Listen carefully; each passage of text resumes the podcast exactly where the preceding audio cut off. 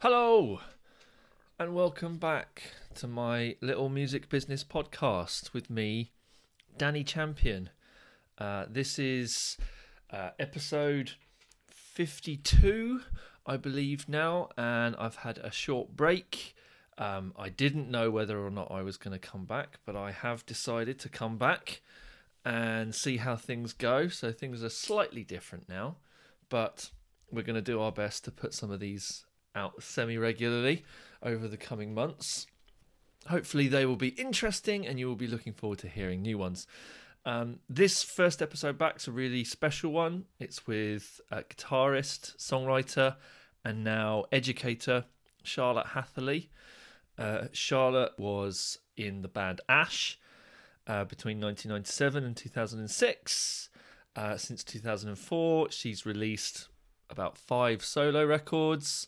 She has created countless production music, library music releases, albums, and she also uh, does a fair amount of work composing music for film.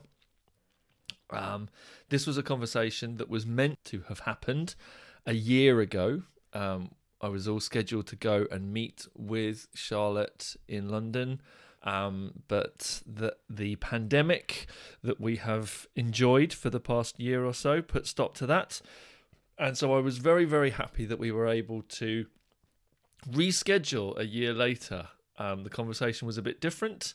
Um, for one, both myself and Charlotte had kids in that time, so yes, slightly different focus to the conversation, but it was a really really great conversation. She's a really interesting person.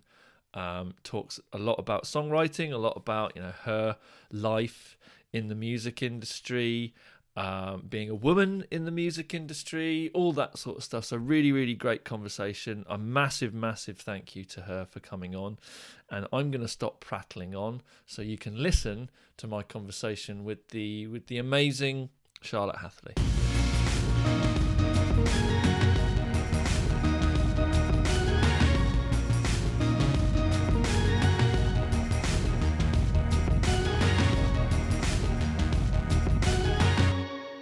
yeah, appreciate you rescheduling after I think it would have been quite a different yeah. conversation that we would have had uh, this yeah, time last year. I think was the last time we were chatting. So there wouldn't have been children uh, for a start, no. and we wouldn't have had a year indoors either. So I'm yeah. sure there's a there's some different things to chat about. How are okay. you finding parent? Um, well, we're nine months in now, yeah. and things have calmed down. I mean, you're in the eye of the storm. It's two weeks in. That's crazy. Well, I had. I can't even remember. I had my six-year-old daughter here this weekend as well, so I had. Right. Two, I had opposite ends of the of the spectrum for the first time. Yeah, yeah, I was yeah. kind of going, why does anybody choose choose to do this more than once? I don't know. This is really hard. I thought I thought that after the birth, it was so brutal. It's funny because you, uh, quite a few of my friends have had babies yeah. recently. You know, you can't. It's really hard because you don't want to say, "Whoa, it's fucking painful." like, I knew it was going to be painful, but Jesus Christ, it was brutal. And, you know, it's very hard. You know, no one wants to hear that. But no. now that they're on the other side, you know, the first thing that you say is, oh my God. But you forget the pain. You forget, I can't really, I yeah. was on so many drugs, I can't really remember. I wasn't really in the room. Um, but it was insane. And then the first two months are just insane. And now I feel like we have a routine. She sleeps so well. In fact, I'm sleeping better than I I ever have. Oh, nice. Solid eight hours sleep. So I know okay. I, I feel like really hit the jackpot. And but yeah, in a similar way, I feel like how do people do this more than once? Like after the birth, absolute palaver. I just thought, why would you do this again? But, but it's people a drug, do, and, and again and again and again and again. It's fascinating. I know but you you it, it, wears off and you forget and even now she's nine months i'm like you know she grows out of her clothes and i'm like oh maybe we should have another one but I think... you're, you're there are you yeah but I, I i really think we are sticking with the one Yes. for now. I'm fairly certain it's just going to be a, a, a one baby scenario, but I guess you know you never know. How are you finding fitting, you know, being creative and working, you know, the music stuff around around the personal stuff, I guess. Yeah, I mean, it's well, I mean, there's so it's it's really highlighted a lot of issues with the music industry, but fortunately, the main the main one that a lot of other people have um, unfortunately come up against is the touring aspect of it. So I Yeah. I wasn't going to be touring anyway. I was sort of moving towards trying to sustain myself without having to travel, knowing that I was going to have a baby Yeah. and that I wanted to have a baby. Um, and also, you know, I was full, I just turned 41 10 days before I had Rosa. And, um, you know, I, for the first time in a 20 year career, I, I started to think about where do I want to be in 10 years' time? And, and I think Okay. touring it's something I've done like intensely since I was 18, and um, I felt like it was time for a change. And um, I guess my timing was quite impeccable. I was going to say because- if there was if there was any a a good time to go, I don't think I need to do live music anymore. It was kind I of know. March last year. yeah, it was so lucky, and um, so I I've sort of moved into uh, well. I've been doing this for a while, but I guess more seriously, I'm doing um, soundtracks. So I've done a couple of short films. Yeah. so this is my i'm in my little studio upstairs in in the house and um i, I write music library albums and uh also i've been able to do some home studio work so you know the, the session musician touring world and the session musician studio world for me have been quite separate Mhm. But now i seem to be getting more studio work so last year i like before the pandemic i had started working on imelda may's new record which has just come out now Cool. um, I was doing some studio work, going to a studio with the producer and her, and um, some of that continued throughout the pandemic. And I managed to do it from here. In fact, we did a Jo Whiley live session, obviously not live, but all the separate musicians recorded themselves at home, and then it was put together. And so some of that's continued, which has been amazing. And and again, it, you know, it sort of opens up the possibility of like, okay, well maybe, you know, we don't have to travel or my partner's a journalist, you know, you, he a film journalist specifically, and he would be flying off to LA or wherever just Mhm. to interview someone. And I think now people are realizing, well, maybe that's a waste of money. Maybe that's not so environmentally friendly. We can do all of it at home. And for me, just not having to travel across London when when I've had a baby has been amazing. So I can just disappear upstairs when she's sleeping. I got her into a routine quite quickly. So, you know, you just sneak upstairs and grab half an hour when she Mhm. naps, or at the moment she sleeps for two hours in the afternoon. So that's my main uh, work um, time. And it's actually amazing how much you can get done with those restraints. So if it's like two hours to do this, you Yeah.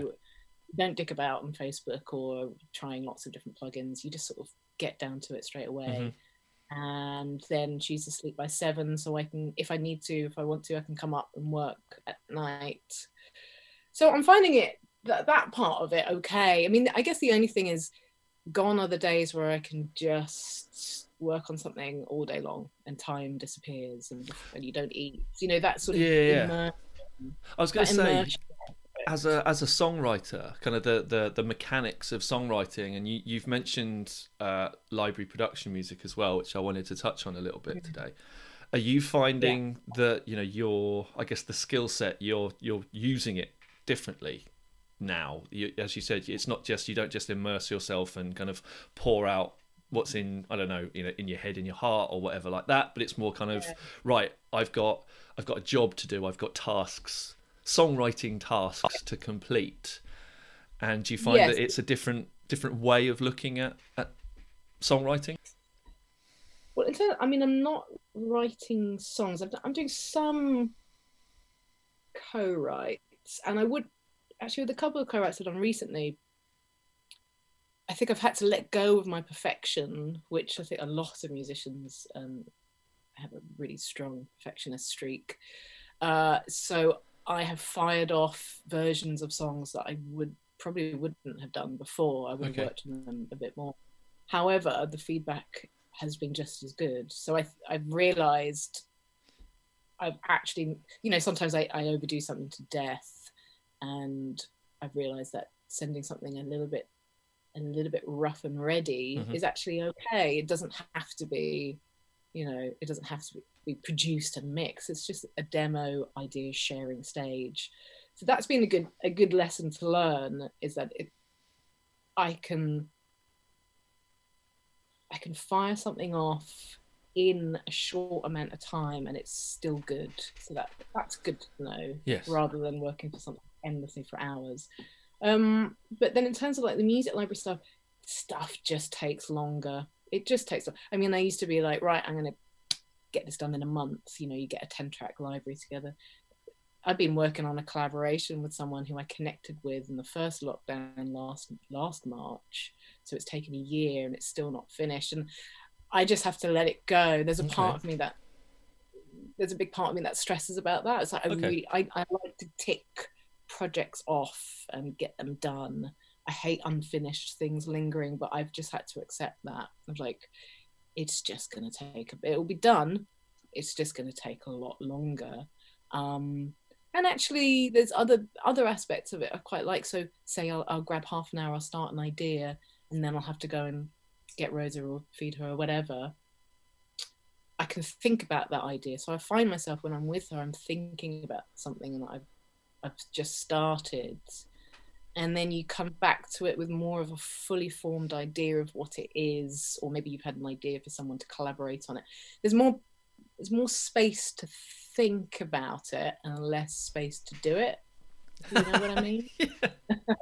Which I guess, yeah, it kind of. You got you've got lots of ideas, so you come with it. Yeah. You, it's not like you're in front of something and you're chucking out ideas and then you sort of scrabble to get it into some sort of order. I suppose you're approaching it with a a much more organized way of like almost like it's almost like you're doing a, a financial budget but it's a time budget. So like with a you know if i'm applying for funding uh, the first thing you think about is what's my budget and that dictates what kind of project you're going to do. It dictate, takes everything everything in fact.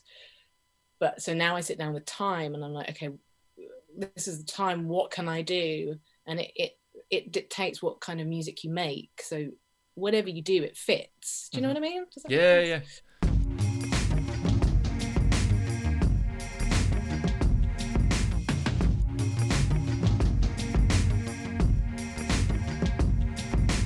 Historically, how have you been with kind of industry involvement in in writing? So whether that's a record label, whether that's a publisher, whether that's a music library, do you like to be given just free reign to just get on with it in your own space, or are you are you good at kind of having an A and R person sit down, listen to it, collaborate? I guess in, in that way.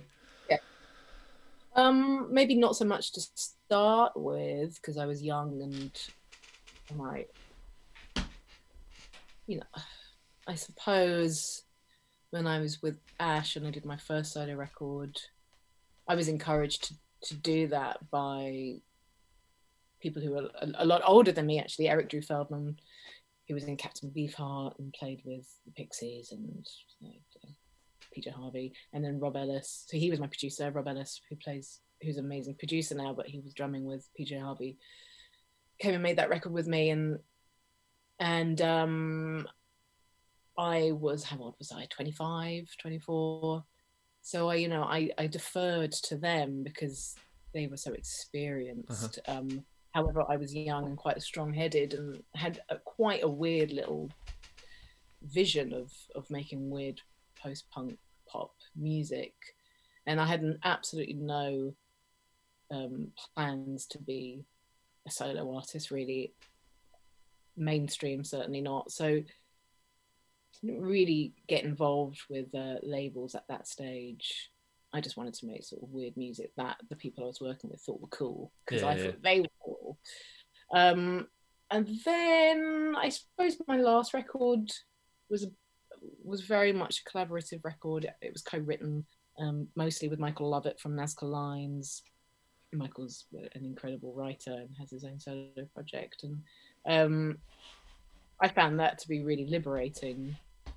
But once again, you know, I did have some some involvement from my publisher, some opinions. But I think for me, it's almost like, look, if if it's okay with me and it's okay with the people in the room, like the other musicians or the producers, then I don't see why anyone else's opinion matters. Yep. Um, it's certainly uh, my my experience with A and R and labels. Labels has been quite limited because I've never been signed, but um, has very much been having an opinion for the sake of having an opinion, for the sake of wanting to be involved, for the sake of being able to say, well, that was my idea. And I've always found it quite frustrating. And also, in my experience of as a session player, playing with other people, mm-hmm. other mainstream artists, I see labels making decision wrong decisions all the time, wrong single choices. Um, and so for me, I'm like, I, I don't think they're the best people to judge. and so I, I, I go with the musicians and the people I collaborate okay. with. They, I trust them the most. So what's what's your kind of general relationship like with the music industry? You know, you've mentioned in passing a little bits, but I'm just I'm I'm interested to find out. Yeah, what do you think of the business? What's your relationship with it from being in Ash to doing your own stuff to working in the places that you work in now? You've kind of you've had a lot of time to to to develop relationships, but also to yeah. to to develop opinions. Uh, yeah, my my opinion has, has, changed wildly from when I first started because the industry has changed. And yeah. um, when I first started with Ash, I was um, I was the only girl in a touring party of about fifteen people, traveling extensively through Europe and America, Australia, Japan, whatever. And I always found I always had very good relationships with the, with the people who worked with the various labels internationally because I would seek out the women um, at those labels because I I desperately needed to um, to connect with other human beings other than the ones I was stuck in this little claustrophobic tour bus bubble with. Yeah. And um, I think the thing that stands out for that at that time, which is like I don't know, late '90s slash um, early 2000s, is is the networks and how every time you go back to Germany, you would have the same label people working with you, and it was a intense little friendship. And we, we would party, but not only that, we would have long, intense promo press days, and they were with you for the whole time. And um, at some point, that changed, and you would go back to these countries, and there would be every time you go back there would be a different person so i think the personal okay. touch in the music industry started to started to dwindle um, those networks started to close down because the industry shrank the obviously the money um, you know i mean i remember at the time of Britpop when I was in my first band, and then with Ash, you know, mm-hmm. the industry was absolutely booming. It was hedonistic. People were getting signed for outrageous amounts of money on the back of nothing, really. Yeah. Um, so those days were very much done by the time I left Ash, um, and I and I, I noticed it on just on that personal level of um, of friendships and relationships with labels sort of falling apart. Anyway, when I left, I I formed my own um, label with my manager at the time. Mm-hmm and you know my my my thinking was the first record I released sold 15,000 whilst I was still with Ash. Therefore, when I left Ash, oh yeah, we'll sell twice as much. And so we printed up unbelievable amounts of vinyl, B-sides, singles, videos, limited edition this, limited edition that. And um, most of which are in my cupboard behind me because we didn't, we just didn't sell any. So I sold like 5,000 records and ended up with this huge surplus and lost so much money. I put so much money into that record and, and also into the studio. We were in a residential studio. It was craziness. Right. And um, for me, that was just a real uh, indicator of a sign of the times. It was just like the the industry has massively changed. Streaming has changed everything. No one's buying records, and mm-hmm. everyone has to change their their response to to how they make music. Um, Do you um, like the changes that you're seeing in the industry? There was a lot of scrambling about figuring out how we're going to do this. I mean, my last record, I I released through Pledge, Pledge, who yeah. sadly, sadly exploded afterwards. Yes. Um, or imploded. Uh, but I actually made money back for the first time ever by by releasing it through Pledge. It, it worked really well for me. So that that self release model, other people do Kickstarters. Mhm. You know, some artists do Patreon. I'm not sure if that's quite as effective. Um, so you know, and then suddenly you have people. Uh, who's the woman who was married to Neil Gaiman? He was like uh, Amanda, Palmer. Palmer. yes. Yes, so there was a whole Amanda Palmer playbook from, you know, this is the new way to do it. You have to do it yourself, and you ask people to do stuff for free. So then this whole culture of doing stuff for free sprang up, um, and I don't think that was helpful for musicians at all. I think, I think that played into the whole the whole story that that streaming and Spotify has really plugged into of like music and art has lost its value. You know, even the the head of Spotify saying saying directly to musicians, you have to change your way. You can't just rely on releasing an album every now and then. You have to content, content, content, and you Yeah. have to churn out this stuff. And I think, you know, just a general devaluing of music has happened, whilst at the same time, you know, if you're lucky and and you're a one in a million Ed Sheeran and you can you can do absolutely unbelievably well, but I think that it obviously doesn't trickle down to smaller artists, and I think artists are really suffering right now, and I think the music industry needs a total revolution. I mean, it's it's a very brutal place to be, I think, if you're at a certain level, especially now that COVID has absolutely demoralized a whole Mm. Generation of musicians. And I see it because I teach. I teach in a London college and I see it as like demoralized musicians Yep. who cannot see a future. And I think it's I think it's sad. And I you know, I think technology is there to empower us and I see changes are you know, I, I've been following the parliamentary inquiry into fairer streaming. I see that SoundCloud have launched the first user-centric model um, for royalty payments. Um, I see people much more willing to go to Bandcamp to fund artists directly because people now understand that there's something wrong. So I think there is hope and things are changing. Um, and I think the music industry really, really needs it. And don't even get me started on being a mother in the music industry.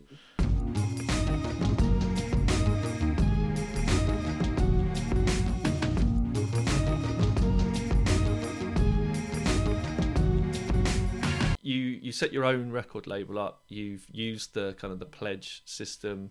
Kind of for me anyway one of the ways that i try and motivate the students that i'm working with is kind of saying that yes the industry is a tricky one but it's kind of becoming more and more built for people to do it for themselves.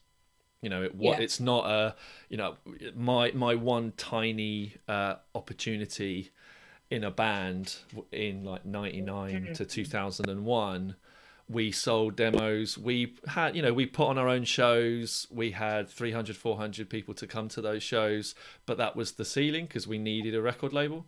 That was the next thing Yeah. up and that Yeah. wasn't happening anytime soon. Um, and if it had happened we probably would have got i don't know an ep or a mini album out of it and then they would have moved on to the next thing because of the time um, but now I see lots and lots of people, and they are able to release. They're able to put their stuff out there and things like that. But but the, the as you pointed out, the I guess the juxtaposition of being able to do that is well, so can everybody else, which devalues everything when there's just so much stuff out there. I mean, do you see the kind of the positive versus the negative? Yeah, I definitely see the positive, but don't kid yourself that you can do everything yourself and, and fund it all No. yourself without having to get a, another job. I mean, I think it's so much work. And actually, one of the things I, I have talked about with other female musicians I've talked about is is is um building up your networks and community is so important because I, I really think the, the key and the way forward right now for younger musicians or any musician is is collaboration and and not feeling like you know you have to do everything yourself. Um, it's, it's difficult when you're a solo artist because yeah i mean if if you're doing a pledge campaign or or something like that you know you you're relying on fans funding it. Um however you do have to have a certain audience already in place. You do have to get to a certain level Yep. already. Um and uh, you know to, to make those limited edition vinyl it's expensive um to make your little videos. It doesn't have to be expensive but it, you know you do have to fund yourself. And i think for me the only way that i've made that work is um by doing session work mm-hmm. and playing for other people. And then that sort of enables me to put that money back into my own projects and so I can pay musicians, I can pay someone to mix, I can pay someone to master, I can pay artwork, I can pay someone to do a video, I can pay some an AR person to to take it to radio. Yeah. Um, you know, all these little things they don't come for free, basically. No, So, no, and you're kind of you're you're a an uh, an amazing example of the kind of things that I'm I'm constantly telling songwriters and and artists to think of is that yes, you want to put your own records out, but that's not the only thing that can generate you income. As a performer, as a creator, as a creative, yeah. and it's Yeah. about going right well you know you can write your own stuff but you can write stuff for other people other your friends can be performing your Yeah. your stuff as and, as and when performances can happen there's opportunities to play your instrument with other people there's music for media and for, there's all of these different strands uh, that, Yes, that are much more available so that you can you know put your creativity into different areas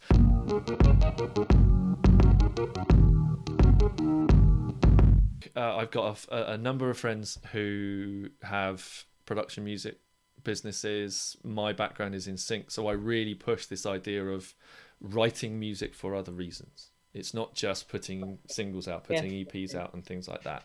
It's a you have a skill that not everybody has.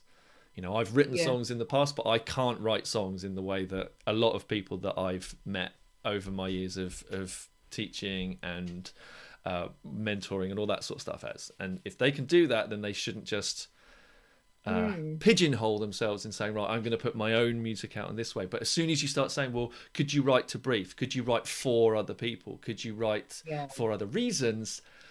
I see them kind of getting twitchy because it they, it, it doesn't kind of does it doesn't match up in their head this idea of well this these this these songs are mine. They can't be anybody else's. Or the Yeah, the the the the act of writing songs is not for other people. It's for me to get my myself out. Yeah, yeah. and um, someone who's kind of done a bit of both i'm interested to, Yeah. to find out your thoughts on this you know how how do you get through to, to people that you may, may have, have come across that think the same Well, I mean, I never would have thought that I'd have done the amount of stuff I've done when I was younger. I just thought I was going to be a solo artist um, or a musician. I didn't really think about all the umbrella things that come from it. Um, I was a huge David Bowie fan and a, and a huge Kate Bush fan. And, you know, when I when I was 14 and I thought about a musician looking at someone like David Bowie, I did I did think oh actually I, I quite like film. I like writing as well. Um, i had started to think about doing film soundtracks because i loved um, science fiction films so much. And i loved uh, music and the way that kate bush integrated music and theatre and art so i think i when i thought about my career it was all- it was within the arts you know like music was one part of it Yeah. um, and so I think as as I've grown over the last 20 years. Yeah it's it's amazing really what I've done. And and a lot of it is from necessity. Like I started DJing because I was skint so that that was why I did that.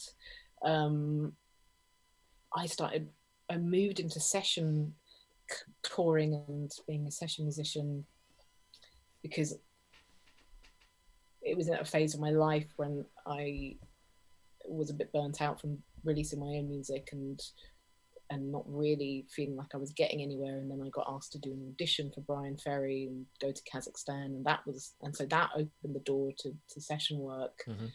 And then recently, all the session work collaborations I've done have turned into co-writing. So I would go on tour. So like I worked with an artist called Nakhane, and I was his musical director, and now I've been co-writing with him for his new album, and that's led to other co-writing. And really, it's it's I I couldn't have ever have planned it, you know. And then and then I've, I've ended up doing short films. I have a composer agent now. I've been pitching for like Netflix TV stuff, um, and I write music libraries as a collaboration with composers. Um, and to be honest, every single thing that I've done, I've had to learn a completely new skill. So, like being a musical director only happened when I was 38, and I had to learn how to use Ableton Live. I had to um, learn so much as a you know pitching for TV and doing short films to learn. So I think for me, it's like this constant evolving and a constant feeling of, you know, this this never ends. It's not like you're going to ever retire from music. I feel like I'll be 60, 70, 80 learning stuff all the time, mm-hmm. um, using new technology. Um, yeah, I completely understand that when you're young, it's your vision and you don't want to compromise. And I, th- I think, I think the only way, the only thing to do is to put yourself out there and only experience will teach you that you need to diversify your skill set. Mm-hmm. Um, you know, if you launch yourself as a solo artist um, and you have to put your own bands together, you're immediately naturally starting a collaborative process that might lead to co-writing. Um, but I, I do think, you know, when I talk to guitar students, a lot of them want to be session players, but they they're very practical about it and they also want they're like i know i have to probably have to be a guitar teacher. Um, right. so there's like a very distinct path but i think for a solo artist for a singer it's you know it's not that easy. It's not like i'm a songwriter i can teach songwriting. Yeah. It doesn't really work like that. It's a, it's quite a specific um, direction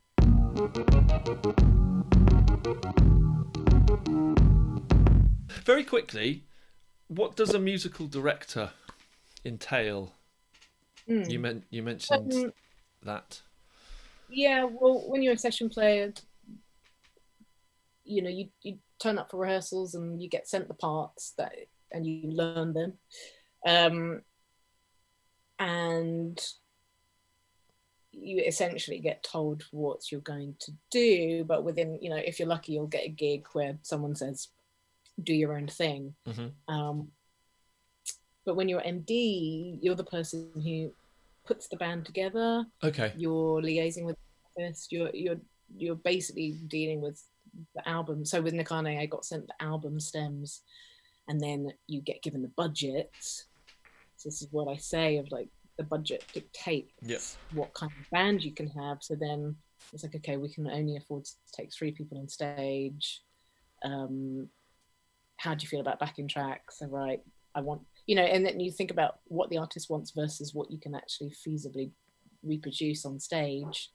Um, a lot of aesthetic decisions, like you know, is it okay to have bass on backing track? Is it okay to have vocals on backing track? How do you feel about that?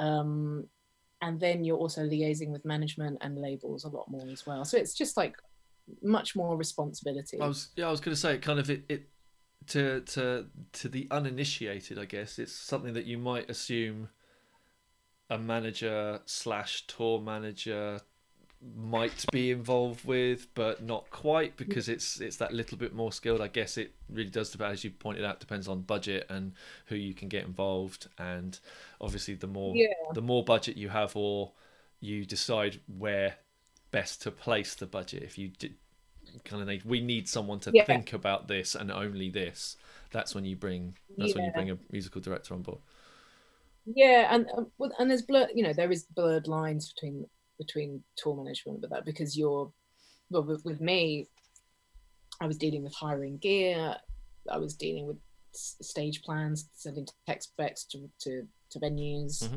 liaising with in in-house sound engineers about requirements. You know, what what would Nakhane need if he wasn't there for sound check?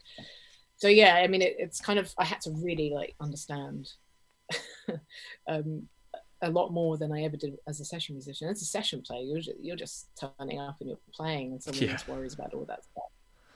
Um, but I, I absolutely loved the responsibility of it.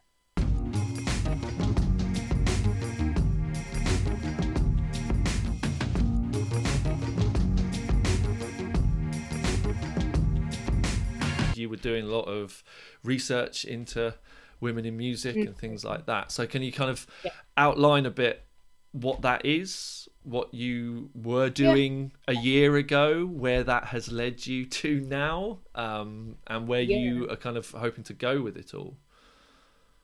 Yeah, well, I, read a report.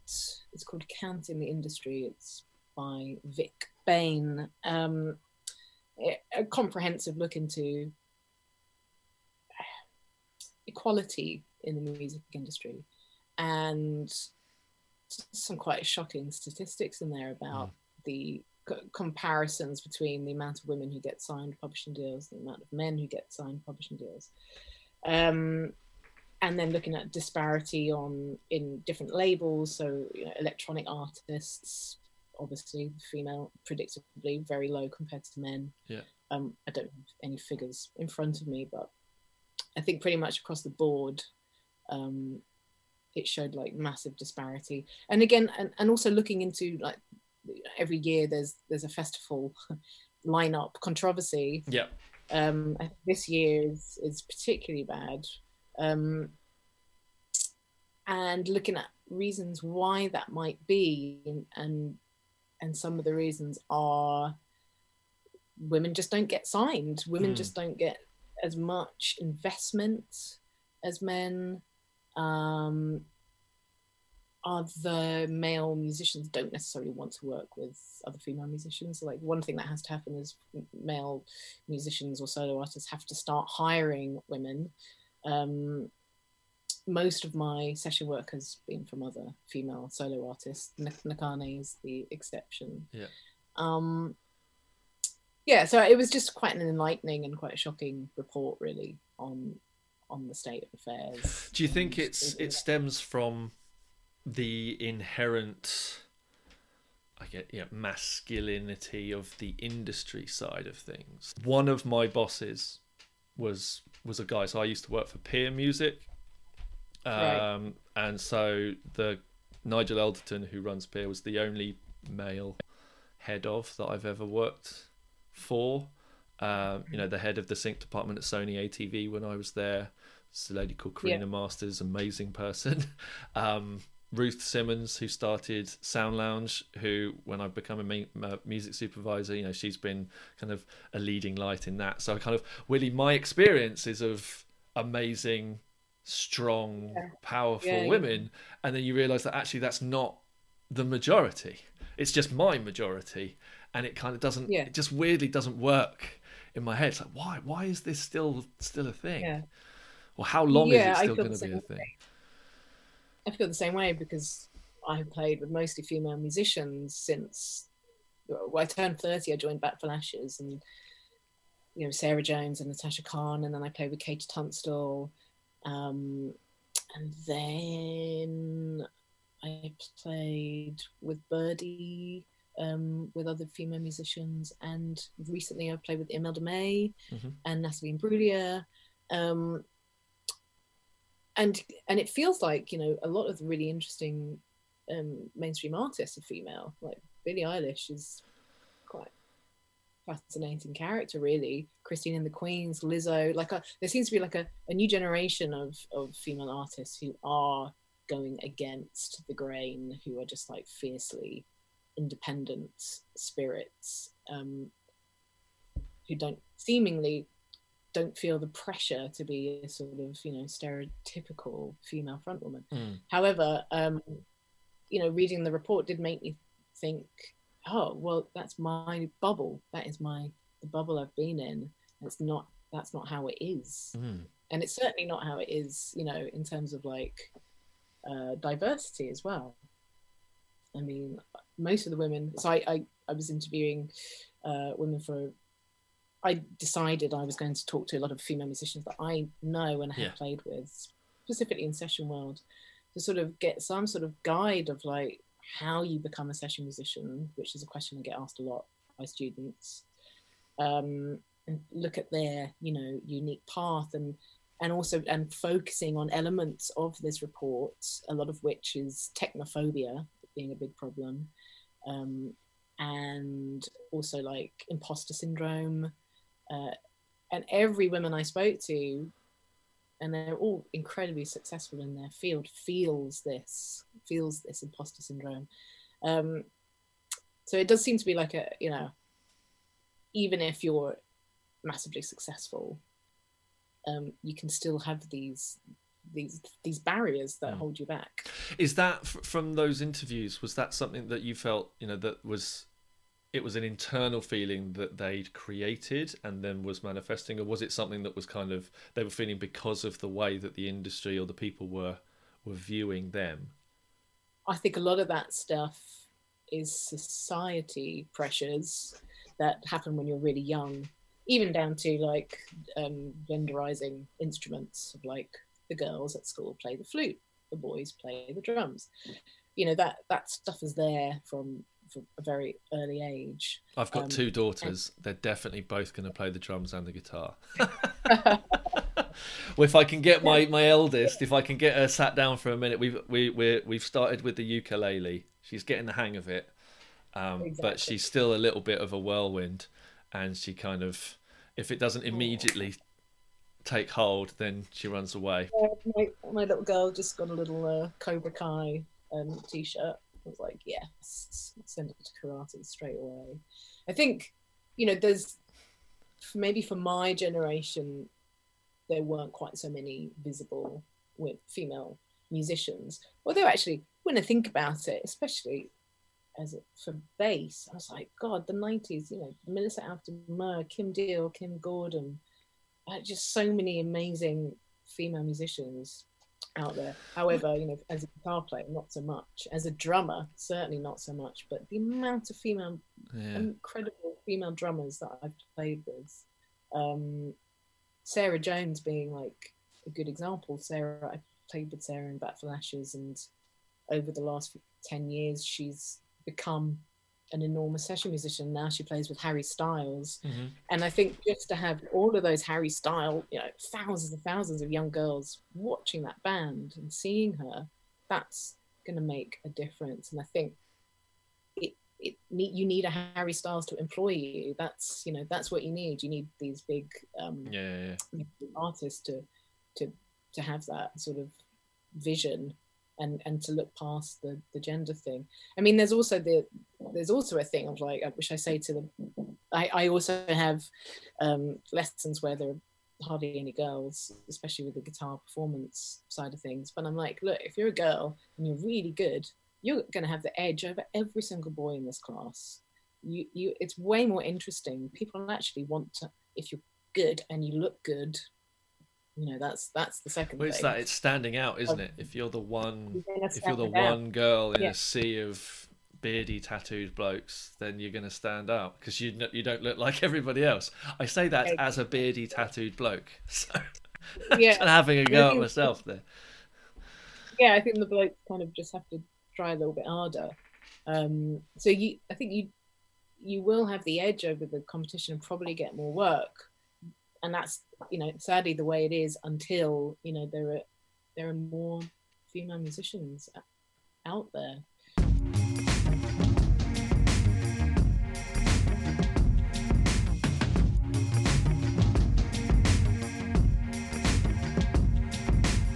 the last tour I went on, the drummer was 26, and honestly, I've never been on tour with anyone as as lovely and kind and empathetic and mature as him. And you know, I, I do think that is very much the case with, with the younger generation of musicians or musicians about to launch themselves into that world. Um, I think when I was a teenager, 18 through to 26 with Ash, it was a very different environment. And actually, I look back on it now and I think, oh my God, how, how on earth did I survive that? Well, I survived it by becoming one of the boys, really. Mm. Um, and sort of putting on a lot of armor to get through it. And it's not until I joined Bat for Lashes when I was 30 that I, I realized that I didn't have to tough it out all the time. It was okay to sort of sit on the tour bus and say, you know what, I'm tired and I feel shit today and have a cry without being but without worrying about oh I don't want to be an emotional woman on on the tour bus. But know? but I mean, no, I think a, that's definitely changing. I was going to say, as a guy, it's quite worrying that if you're on a tour bus as a guy, you can't feel like that openly. You know, it's kind of it's weirdly, you know,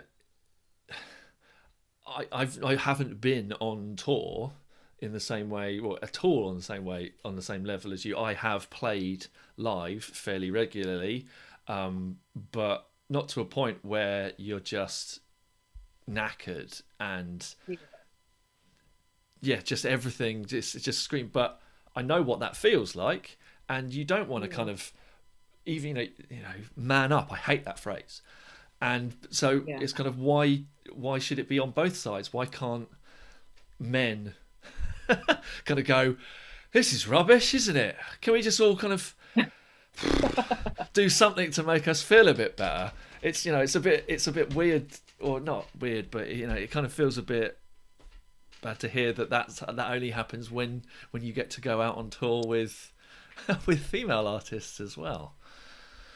Yeah, I don't know whether.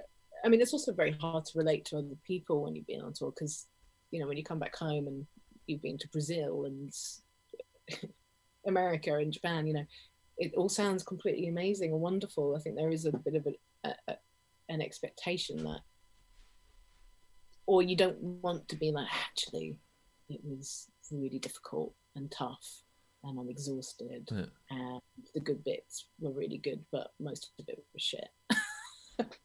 you know, it's, because you're kind of in a weirdly privileged position as that's your job. You can't you can't yeah, you can't complain about the fact that you get to play in front of thousands of people. You can. Absolutely. It's a people job. It's very hard for people who don't talk to, to relate to that and to understand it. It's still a job at the end of the day. It's like anything. Just because it's it looks slightly more interesting slash fun or whatever, it's still just some days you just wake up and you go, I don't, I don't want to do this gig. Can I not? Can I call in sick, please? Nope. Yeah, we've sold tickets. Yeah, yeah, exactly. I mean, it's the problem is it's, it's it, it's extreme. It's it's an extreme lifestyle, and it really is not for everyone. Um, and so there are already barriers in the touring world, yeah. which is mostly to do with mental health and self care, and throw women into that environment, and it's it's just not always, you know. I had, when I got on my first tour bus with Ash, I had to ask them to give me a bin in the toilet uh, because it, you know they just piss in the toilet and walk off, and you know it's so embarrassing to say, oh do you think you could get me a bin because my anatomy is different. You know, you know, just just to just these very simple but little things that make you realize this environment is not for me. Yeah, it's not. It's not built for me. I think it's changed, and it has changed in the last ten years, definitely. But how, however, now that I'm a mother, uh, I really feel like it's not built for me. I mean, the whole touring industry is is absolutely designed for a single person. Mm. It's really not meant for um, for motherhood. And I just watched Paloma Faith's documentary, which a lot of people I know are talking about, and it does make me think, God, if it's difficult for Paloma Faith, who's in gorgeous hotels and apartments on tour with um, major label supports, God help us all. You know, how how the hell would I make that work? You know, how am I going to be a session musician? Am I going to say, I'm not going to get the gigs because I come along with this extra financial um, barrier. And also, as a solo artist, I don't want to really do that. I don't want to travel and be. I'm, yeah, I'm, yeah. I'm, fascinated by women who do go on tour when when they have kids, um, and I'm sure I'll, I'll, figure it out. But at the moment, yeah, it does feel like, wow, this is the music industry really needs a, a, a revolution in the way that it's it approaches female musicians. It really does. It's a tricky the the, the having kids part of working life is is a tricky minefield to get through because my my wife works in television and the nature of television is short-term contracts so you're yeah. not necessarily getting maternity leave or cover in the same way you kind of work up to the end of your contract and then in much the same way as potentially like a session player is this if you just go right well i guess i'm just not taking any session gigs until my kids of a certain mm. age again where I can get childcare and stuff like that. But then it's harder to get that because you've missed yeah. like eight, nine, maybe even twelve months of those of those shows. Um, same yeah. for same for the TV TV world. So yeah, there's I mean there, yeah, there's there's some big holes in in that. I'm coming at it from a you know from a freelance perspective that I just don't if I don't work, I don't get paid. So I've just got to kind of yeah. factor that yeah. stuff in. But yeah, there's there's big holes in just managing huge hole. I mean, procreation. And, and, and, I'm not saying it's also not a problem for for men because my partner's a freelancer mm. and maternity care and leave situation is equally yeah. abysmal. So yeah, I think you know there's there's so many things that need to to be worked on in that department. But I just think for for women, it's just an extra. Oh god, yeah, yeah, yeah. It's an extra thing to worry about in in in something that's already problematic, you know. Mm-hmm. So, but you know, I, it's difficult because I, I don't I don't want to be constantly negative. I think there there are really great things happening in the music industry. I just think it's going to take a little bit more time, but I think I think I think the will is there yeah, yeah. to to fix it. and I do think you're right. I think this, the the people at the very top, the old guard of the music industry, have to have to leave now. they have to make way. yes, make way. Yes. Next uh, generation, and um, you know, it was interesting on that parliamentary inquiry to see the the heads of those three major labels, and you know, they fit one very specific demographic. They do, and I think we need to it needs to change in so many ways.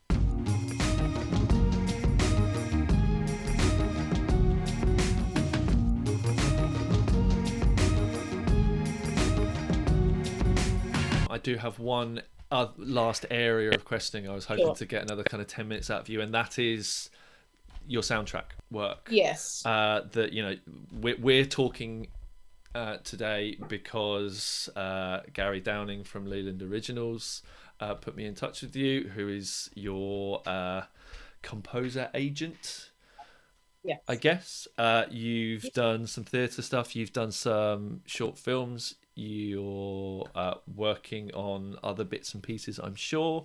Uh, yeah. What's how does it differ from you know writing an album or collaborating on a commercial release or even uh, library music, production music versus scoring an album, what uh, scoring a film. What's the the the things that you get out of it differently, and uh, yeah, what's coming up in that area? Well, I just love the freedom of of writing, of, of soundtracking, and I think yeah, just not having to worry about the form and structure of writing songs and singing and writing lyrics. And you know it's such a specific thing. You're trying to fit everything into a, a four minute three three minute 30 form. Yeah um and i think with with soundtracking it's just it's a it's a completely different process really. Um and for me it's been adjusting to yeah the music's not the most important thing. You're reacting to the visuals and the emotions and you're trying to communicate something in your music that you know with a song perhaps the vocals and the lyrics can communicate but with soundtracking it's much more of a in, in, intuitive response to to what you're seeing yes um i find find it a lot more satisfying and the ch- i love the challenge of it um, and when the visuals and music work together, I just think it's a it's just a powerful thing. I mean, some, with, with live performances, I like to have visuals behind me, and I've always been drawn to to the interaction between um, visuals and music. Um, and I suppose you know I, I, I built up a relationship with them, a director called Gavin Rothery. I so I, that was we did a. Uh, That's the he- last I- man. that's the last man, Yeah. and then he directed one of my videos, a sign, and um, we sort of bonded over a, a mutual love of, of science fiction, and from there I yeah moved in to getting represented by Leland, and then I've I did a sh- another short film called Imogen. Um, So was that something that is that something that came via Leland? that came via, via Leland, but also the producer had worked with Bat Flashes and Okay. had seen that I had worked with Bat Flashes, and um, but anyway, that was a very powerful documentary Yes. um, about a, a, a teenage girl, well, not teenage girl, a young girl who um, eventually took her own life, but had left behind some um, recordings of her own music, which is Mhm. sort of inspired by PJ Harvey. You know, very scratchy four-track Yeah. demos, some of them on tape, and and I got given that music, and um, I took elements of her songs and put it into the soundtrack. So, you know, and you know very intense and and the responsibility of that was was huge to because you know her family were involved. Um something that i never would have uh, got into so deeply with my own solo work. You know Mhm. with that with my own writing your your world building you're creating characters you're creating worlds. Um whereas with the soundtrack stuff there's something incredibly personal about it. I probably way more of my own emotions thrown into my soundtrack writing than my solo writing just because i you know i try to disguise my vulnerabilities when i write. My last album was a heartbreak record and it took a lot for me to be that honest and mm-hmm. lay myself bare.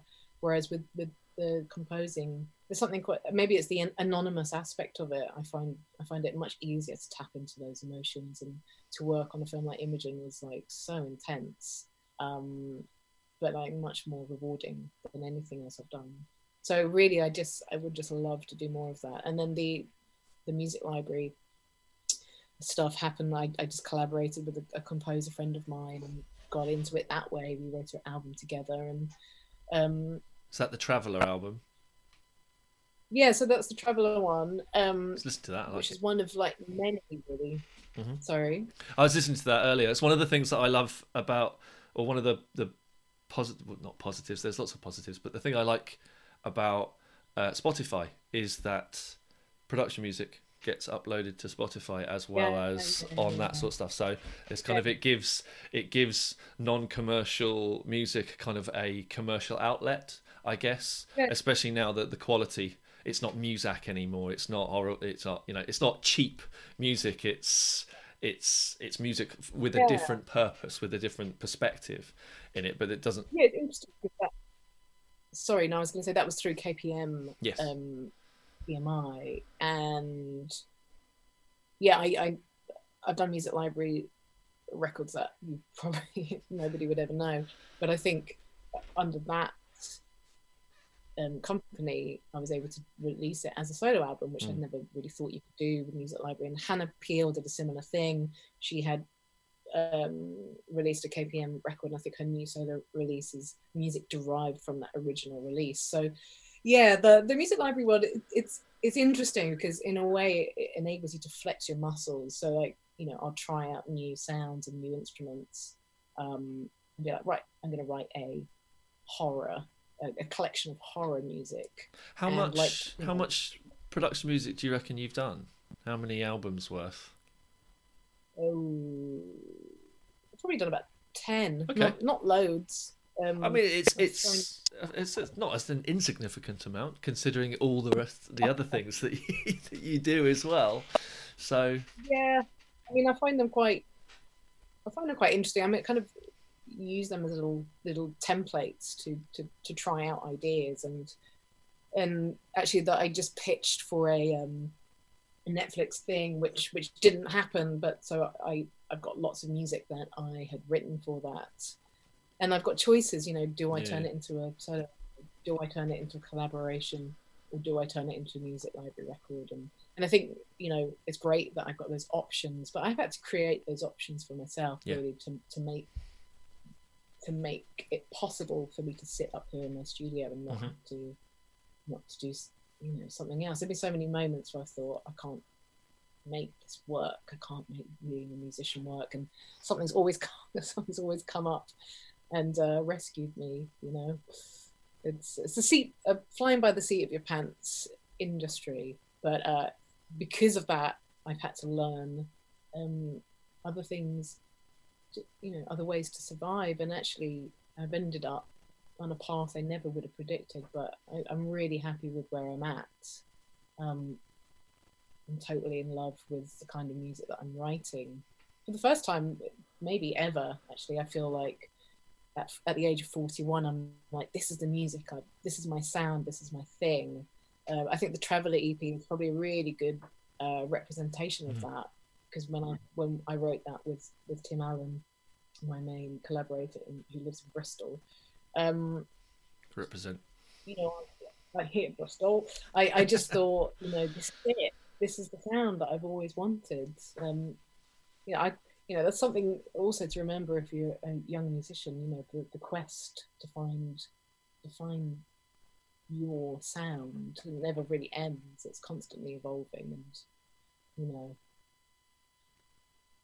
I would, as as much as I would love to be a young musician, um, I also don't. I I love the fact that I'm I'm where I am now. You know, I love the fact that it's taken me 20 years to get here because you know you feel like you have this whole wealth of experience that that you can now you know dive into and you know pull bits and pieces out, pull information out because you know a lot of the stuff I've sort of done before in, in some form or other. Amazing. I think that's a, a wonderful way to end, actually. Thank you so much for chatting with me this morning. Much appreciated. Thank you. No worries.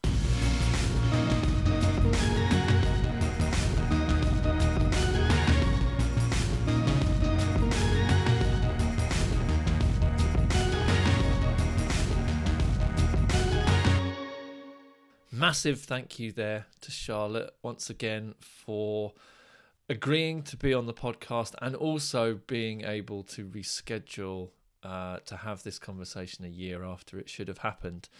Um, means a lot.